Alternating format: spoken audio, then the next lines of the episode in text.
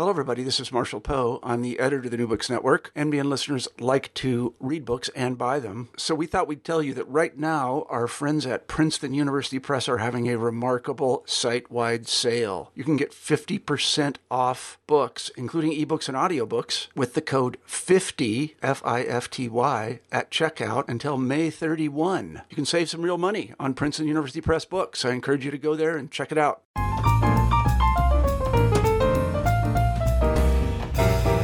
Hello, this is Natalia Shpilova-Said. I'm the host of New Books in Literary Studies, a podcast channel on the New Books Network.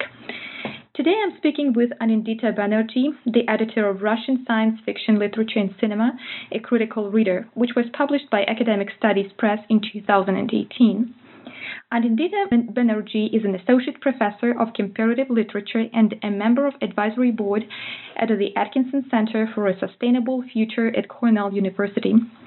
She is the author of We Modern People, Science Fiction and the Making of Russian Modernity, which won the Science Fiction and Technoculture Studies Book Prize from the University of California and was praised in Science Magazine, the Times Literary Supplement, the Los Angeles Review of Books, the Times Higher Education, Comparative Literature Studies, Science Fiction Studies, Slavic Review, among many academic and public venues. Anindita Banerjee is completing a second single-authored book titled The Chernobyl Effect. And in 2018, Anindita Banerjee also co-edited another volume, Science Fiction Circuits of the South and East, which was published by Peter Lang Oxford. Hello, Anindita. Hello, Natalia. Very nice to talk to you. Thank you so much for joining me today. So could you tell us a little bit about this publication? How did the project evolve and what prompted this publication? The project, in some sense, has been evolving for a while now in the course of my researching. My first book, We Modern People, I realized that Russian language science fiction, whether in textual or visual form, has an incredibly rich and long tradition. But there was a strange kind of work that attended the scholarly study of this genre in that particular linguistic and cinematic space, which is as follows. Scholars of science fiction worldwide, especially in Western Europe and North America, had first gotten very, very curious and fascinated, I would say, by Russian science fiction, broadly speaking, during the space age. This was natural. I write about it as well in the introduction of my book. The first line of the text is, you could say it all started with Sputnik. Mm-hmm. So not just scholars, but actually fans and just general readers of science fiction once the space age was launched with Sputnik, became very curious about the kinds of imaginations that lay behind this very real development, something that brought science fact and science fiction together in a very spectacular way. So since the 60s, both scholars and fans, readers, cinemagoers, have been curious about Russian science fiction, but the access to what they are curious about and would love to know more about has been very uneven. Mm-hmm. Partly this is because of access to what is translated, transmitted, mm-hmm. subtitled, distributed, who views it, etc., which films have been to festivals, which have not, and where. All of these dynamics affect how much the scholars and readers who are really curious about a body of work that has existed for more than 100 years, what they know about it and how they go about knowing more about it. So what I found was that particular period, specifically the space age fiction, was instantly translated into English. There's been a lot written about, starting with Ivan Efremov's Andromeda Nebula, which came out in the same year as Sputnik, 1957, to the Strugatsky brothers, the kinds of dissident science fiction of the 60s and the 70s. These were texts that had been translated into English that at least scholars of science fiction knew a lot about. The rest of it was terra incognita, terra nullius, where I teach science fiction regularly. I've been teaching science fiction now for a really long time.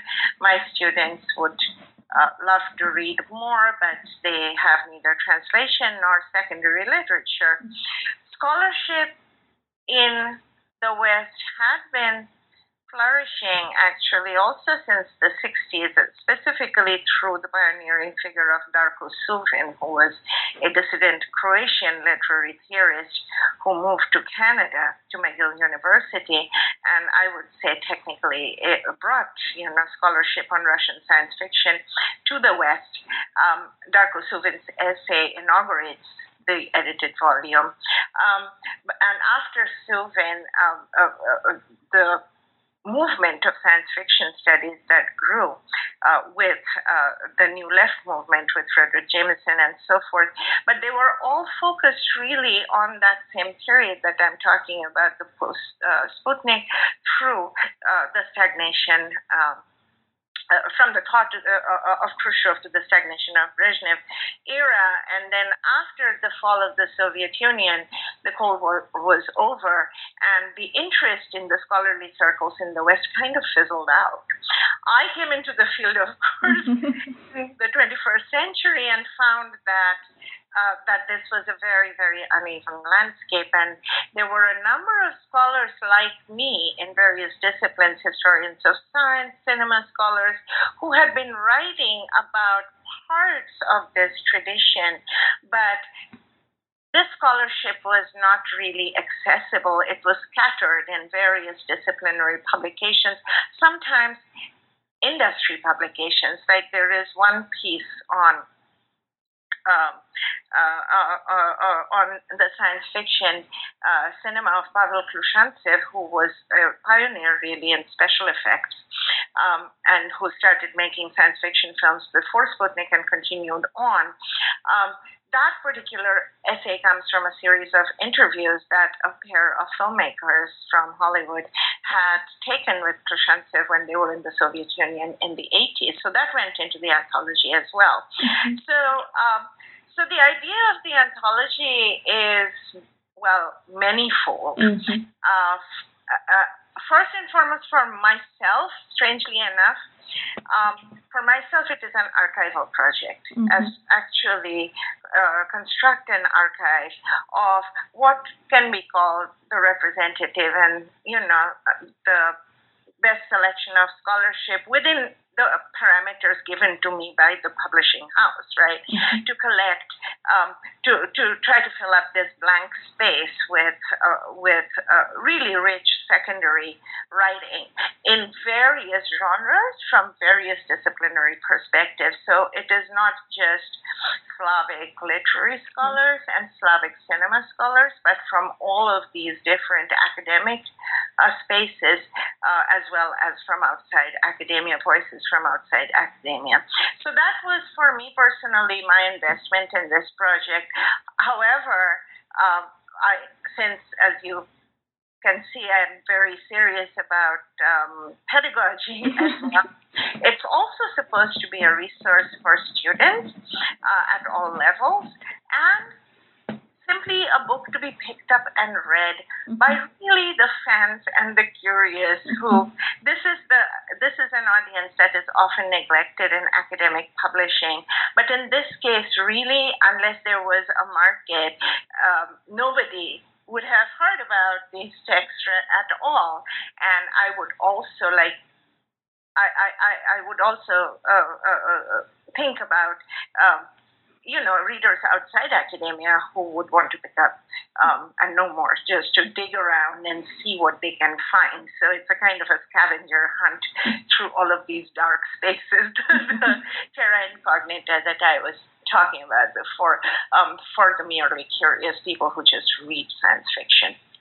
Yeah, well, the impression I got from the volume is that on the one hand, it covers diverse aspects in terms of researching science fiction literature and cinema. On the other hand, it does meet diverse expectations from all kinds of audiences, so to speak. But I thought that it's quite interesting because the genre of science fiction itself is quite blurry. And I was wondering if you follow some certain pattern for what that science fiction literature and cinema is. How would you define this genre with this volume in particular? Because when I just received this volume, I was, of course, thinking about science fiction literature, which was quite popular in the USSR. And I would say that it included some very distinct, so to speak, community of readers. But I also thought that Soviet readers, for example, were big fans of Western science fiction literature and, well, literature, I would say, well, not maybe cinema that much, at least in terms of those novels and short stories and other publications which were available. So, for example, as far as I remember, writers like Bradbury, Isaac Asimov, Stanislav Lem, Harry Harrison were quite popular in the Soviet Union. And among the Soviet writers, as you mentioned, the Strugatsky brothers, Bulgakov and Belyaev. But other scholars also include names such as Bulgakov and Zamyatin, which again contributes to the blurry boundaries of this science fiction literature definition. So what's your approach to this genre? How would you define those possible boundaries here? Thank you. That actually is the seminal question that led me to study science fiction, and I'm actually going to cite Zamyatin now, who brought up in terms of blurring boundaries. Zamyatin, to me, and in my monograph, We Modern People, is, I would say, maybe the first kind of cogent theorist of science fiction in Russian. And this is precisely what attracted Zamyatin to the genre, is that it does not obey the hierarchies of high culture and popular literature, that it can move very freely between these registers, these scales, these audiences, and which is where Zamyatin, of course, being Zamyatin, saw its potentialities for, some sort of an eruptive breaking out of infinite revolution, if you will, right? So in its precisely its power to flout the boundaries of genre. So that is also my mantra. I am saying unabashedly as a Zamyatin fan. And it's not actually that nationally specific. I think this would be true of many kinds of futuristic and speculative movements, artistic movements, and I say this very broadly, that like science fiction, traverse media, so there is, print, literary science fiction, cinematic science fiction, there is new media, there are art forms, photography, etc. And so I'm thinking of pairing Zamyatin with actually something that a movement that has gained a lot of attention in the media lately, but has been theorized only since the 1990s in a completely different set of parts of the world, and that movement is Afrofuturism. So one of the theorists of Afrofuturism, Alondra Nelson, I have not asked her whether she has read Zamyatin or knows about Zamyatin, but her definition of Afrofuturism is startlingly convergent with that of Zamyatin's, which is to say that she defines Afrofuturism not just, as an aesthetic or in limited to a particular genre or a set of genres, but she sees it as this kind of mediator, right, translator between high cultural theory, popular forms, but also as social and cultural criticism, a mode of critique and a way of cultivating a critical and theoretical perspective on the world. And so this is how I see science fiction, not so much as bounded in form, but rich in potentiality. So I think my next question is some sort of a follow-up question on what you just said. So what literary works in Russian literature do you consider the most representative for this genre? And how do Russian science fiction writers engage with the immediate environment? This is one of those social media questions of the 10 book covers, right? So I will try. So I tend to lean towards what has not been studied so much. So you can see from We Modern People, there is a reason why I focused on the 1880s to the 1920s, and with one earlier figure thrown in. So I'm a big fan of Vladimir Radorovsky back in the early 19th century, and also I think one of the first kind of full-fledged science fiction in the 20th century since his 4,338th year, for example, is a purely futuristic, techno-utopic, speculative fiction. Coming down to the 20th century, of course, there is an embarrassment of riches. In both, again, straddling this kind of serious literature, popular forms, Zamyatin himself, Belyaev. Belyaev is very interesting because one of the things that I also write about in the introduction to The Critical Reader is how older works get recuperated, remediated, right, and presented in new forms across very big gaps of time. So Alexander Belyaev, who wrote in the 1920s into the 1930s a little bit, until, of course, socialist realism was mandated as the only acceptable aesthetic form for literature, and science fiction was swept into more or less the margins or the underground as non-serious youth fiction type of thing. Science fiction pretty much receded from the literary scene in the 1930s, all the way until the Sputnik era, when it comes bursting back into public life. Belyaev kind of straddles that, those waning, of science fiction in the late 20s, early 30s.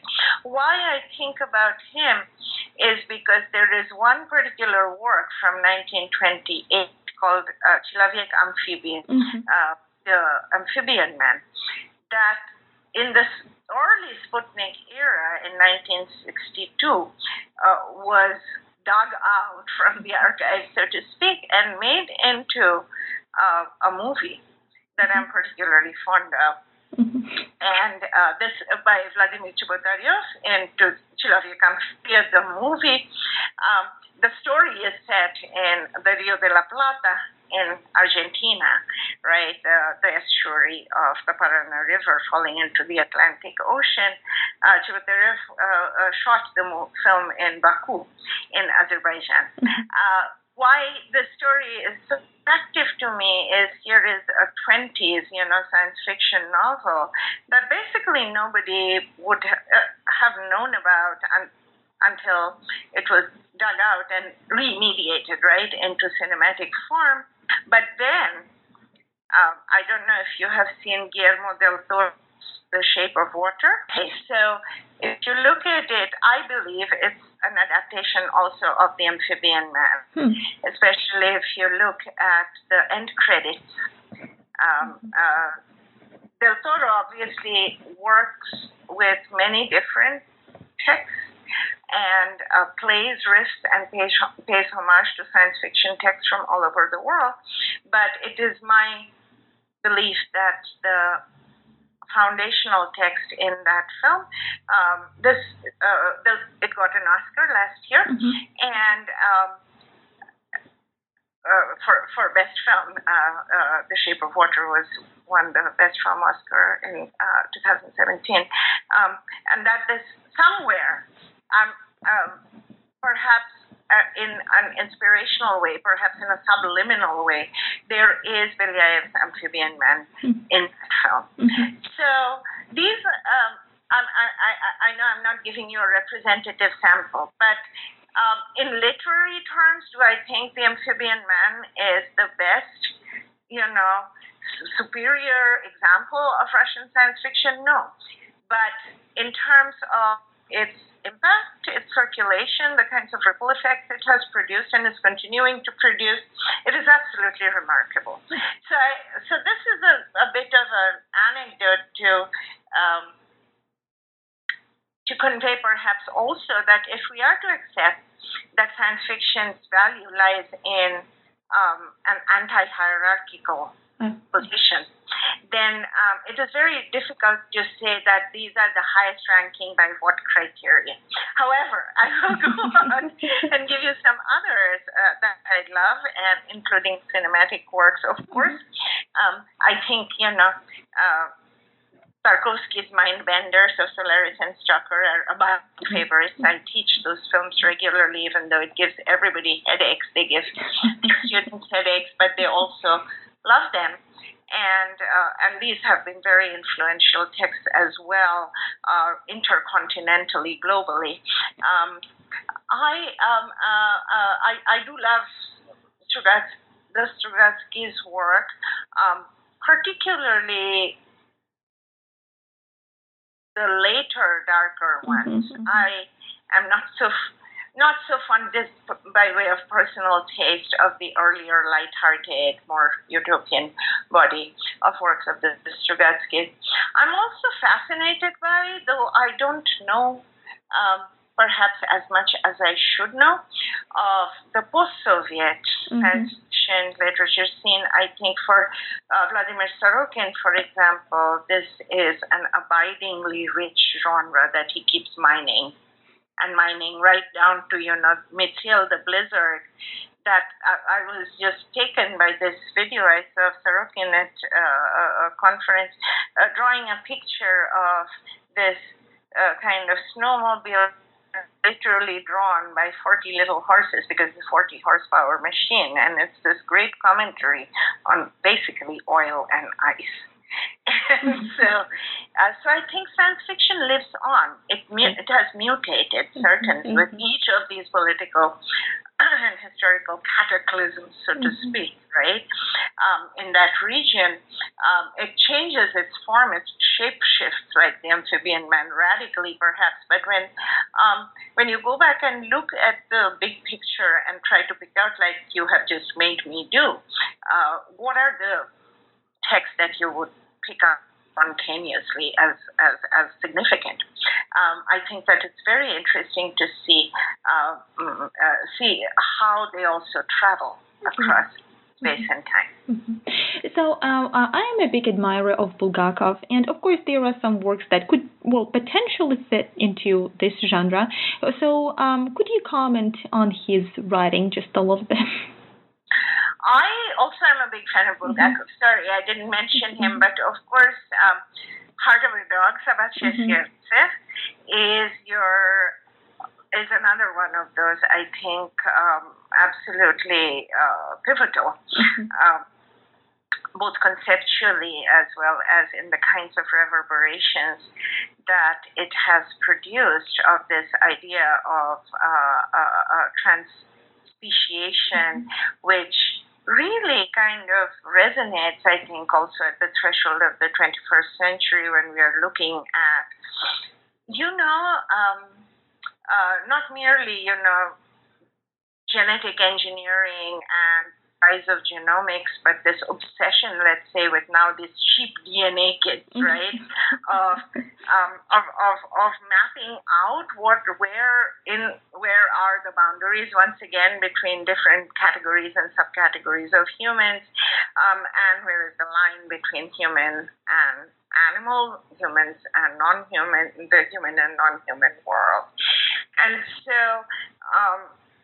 So for me, Bulgakov's work, which generated actually quite a few different film adaptations. There's a wonderful Italian film adaptation of Heart of a Dog that I saw. So this idea of splicing, species together, but, in his case, as also a kind of a threshold of historical time, right, and a kind of a future making of the species. So for me, that is a powerful example of the genre. Mm-hmm. So you also touched upon the intersection of literature and cinema, and I would like to talk a little bit more about those examples which are mentioned probably in this volume, or probably those film examples that you teach with your classes. Mm-hmm. Oh, so yes. So I mean, again, in the anthology, I also sometimes privilege texts that had not been written about as much, and gave more space to those particular, especially cinematic texts. So therefore, the chapter on Tarkovsky is really, really short because there are literally of articles about both Solaris and Stalker.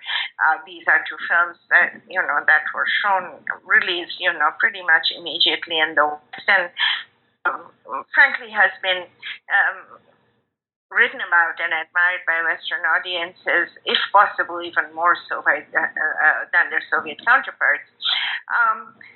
The films that that most people don't know about are the ones that you will find quite prominently featured in the anthology, beginning with Aelita, the 1924 movie made by Yakov Protazanov, which I have written about and I find eternally fascinating to this day. This is a film that was profoundly experimental, but also really its fate again, what happened. It really illustrates the kind of warp between popular culture and high culture into which science fiction often falls. But it has just so much, even in terms of its gender politics, to say to contemporary audiences. This is a film, again, that teaches really well, not just as a historical document, but for the fundamental questions that it raises about gender, power, technology. That particular triangulated, very fraught relationship over the ages for my students. So Aelita is quite prominently, featured in the anthology. And then kind of leaping into the present, there is a very fine article on Bekmambetov Night Watch and Day Watch as a kind of the opposite, really, counterpart of Protazanov, because something that people tend to forget about Aelita is that it was also a transnational production, because Protazanov himself was an exile, right? He came back from Berlin to make that film, but the film was also co-sponsored by the German Socialist Workers Foundation. So it had both financing as well as kind of a cultural literacy that was not confined exactly to early Bolshevik Russia. It was profoundly transnational in its essence. Bekmambetov, as you know, has worked in Hollywood for a long time. And so this Night Watch and Day Watch, which are very interesting kind of, again, movies that converse with the hinge of the 21st century in Russian culture, politics, and history, the transition from the 90s into the 2000s. So that's where those films reside. And I think that devoting a chapter to them was a good idea because not that many people know these films, regardless of the conservative reputation in the American film industry. So those are kind of two bookends of the cinematic works that are covered in the anthology. I have another question about the status of science fiction under the Soviet Union, because it looks like there is some ambiguity here. On the one hand, like we already mentioned, this genre was quite popular, and probably Vonnegut should be mentioned here as well, and some fascination with Vonnegut's writing at some certain periods under the Soviet Union. So on the one hand, there is some sort of a fascination with science fiction, and children were also growing up watching movies like The Adventures of Electronica, Приключения Электроника, or The Guest from the Future, Гости из будущего.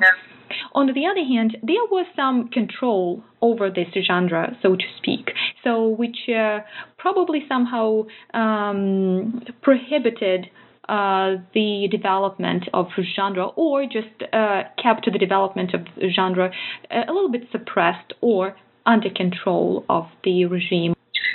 Yeah, I think that there is a very interesting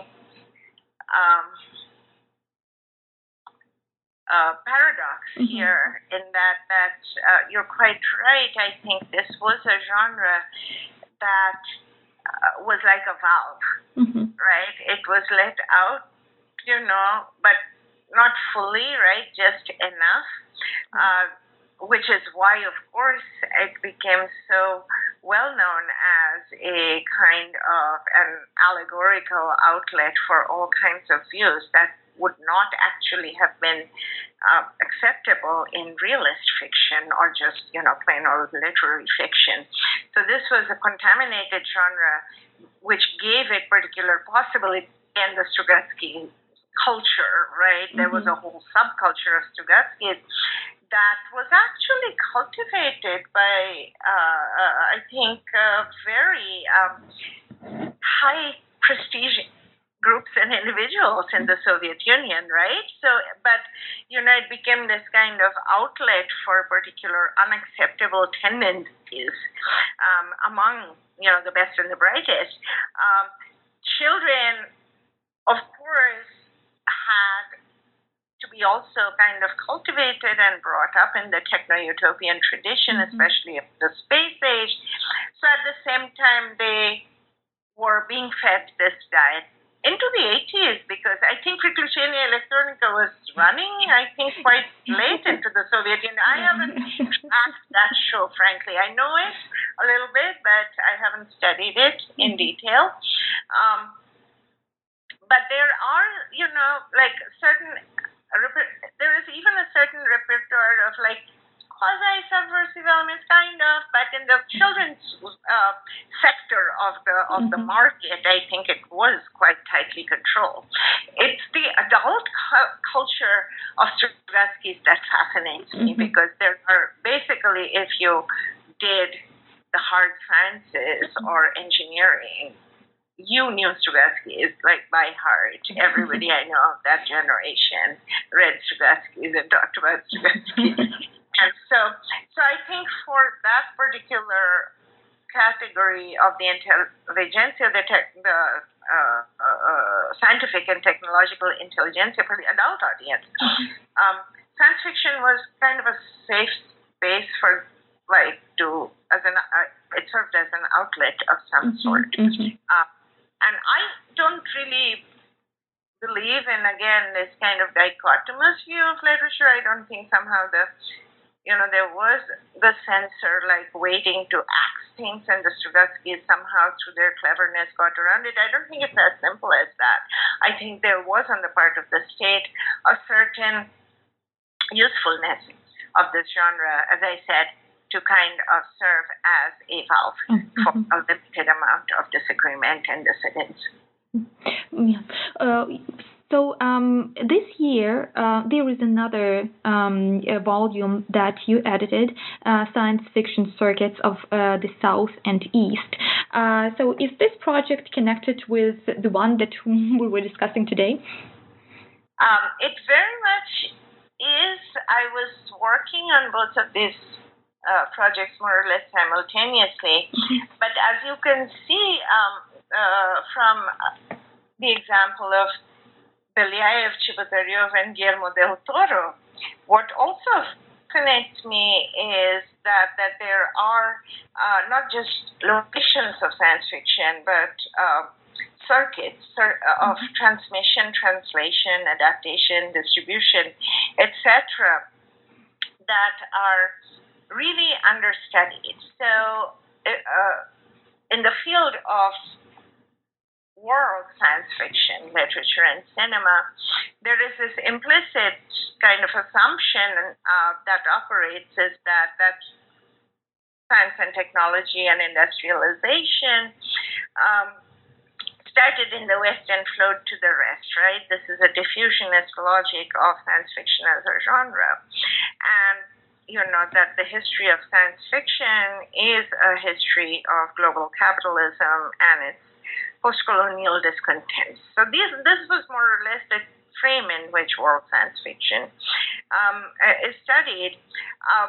Our volume basically looks at the competing hub of the market of alternative realities and futures, which is the Soviet and Eastern European world of science fiction, because they spread all across the post-colonial and global South cultures. They were equally translated into many different world languages.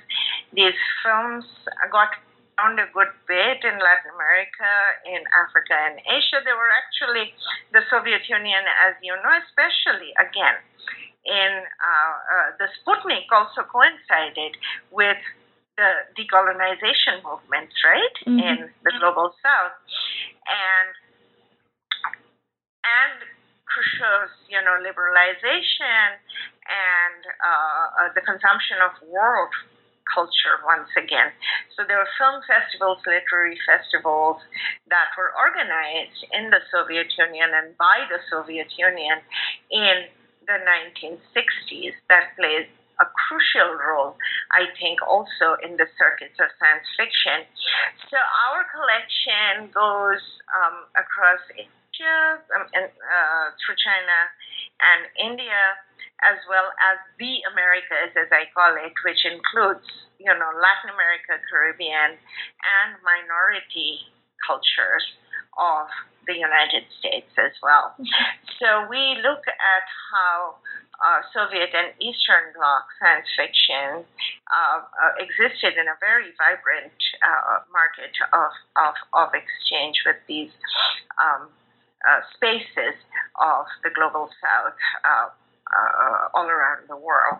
So that's what this volume is about. At the moment, you're working on another project, The Chernobyl Effect. Would you tell us just a little bit about this one? The Chernobyl Effect is a book that asks the reader to consider the atom and nuclear energy beyond the framework of the Cold War. So it is not a history of Chernobyl, neither is it a history of representations of Chernobyl. Rather, it takes Chernobyl as a kind of a paradigm shifting moment. It's like the Kafka effect or the Overview effect, or indeed the Trump effect, as something that exerted decisive kind of impact on the way that we can think about atomic energy differently after the end of the Cold War. It is very difficult to do so. And so the book looks at what Chernobyl means and what it can do for us as we go forward into a future of environmental catastrophe, how Chernobyl has reverberated in various locations and time periods that are distinct from the events that occurred on April 26, 1986, how it impacts and distributes itself today in among lives and places and histories that don't seem to have anything directly to do with that particular spot, right, in Ukraine in the mid-'80s, how it lives on, right, in its afterlife, how it comes back in ghosts, such as in Fukushima in 2011. Mm-hmm. So that is what I mean by the effect part of the title. Mm-hmm. And do you include any literary works for this project? I do indeed. My first chapter is on Svetlana. Certainly, of course. Mm-hmm. It is ultimately a book also about aesthetic form, mm-hmm. as to what kind of form, which, you know, given that the nuclear event is something that has always defied form, mm-hmm. right? It's white space, it's blank space, it's something unthinkable. And so how this unthinkable has also been given form, I think, was a crucial contribution of Chernobyl itself. So Alekseyevich's book is a representative example, as you would call it. Well, thank you so much, Anindita, and thank you so much for your research and for sharing your experience and for providing us with insightful observations about the literary and cinematographic developments. And good luck on this new project, and I'm looking forward to reading the new book as well. So today I spoke with Anindita Banerjee. We discussed the volume she edited of Russian Science Fiction Literature and Cinema, A Critical Reader. Thank you for listening to New Books in Literary Studies, a podcast channel on the New Books Network.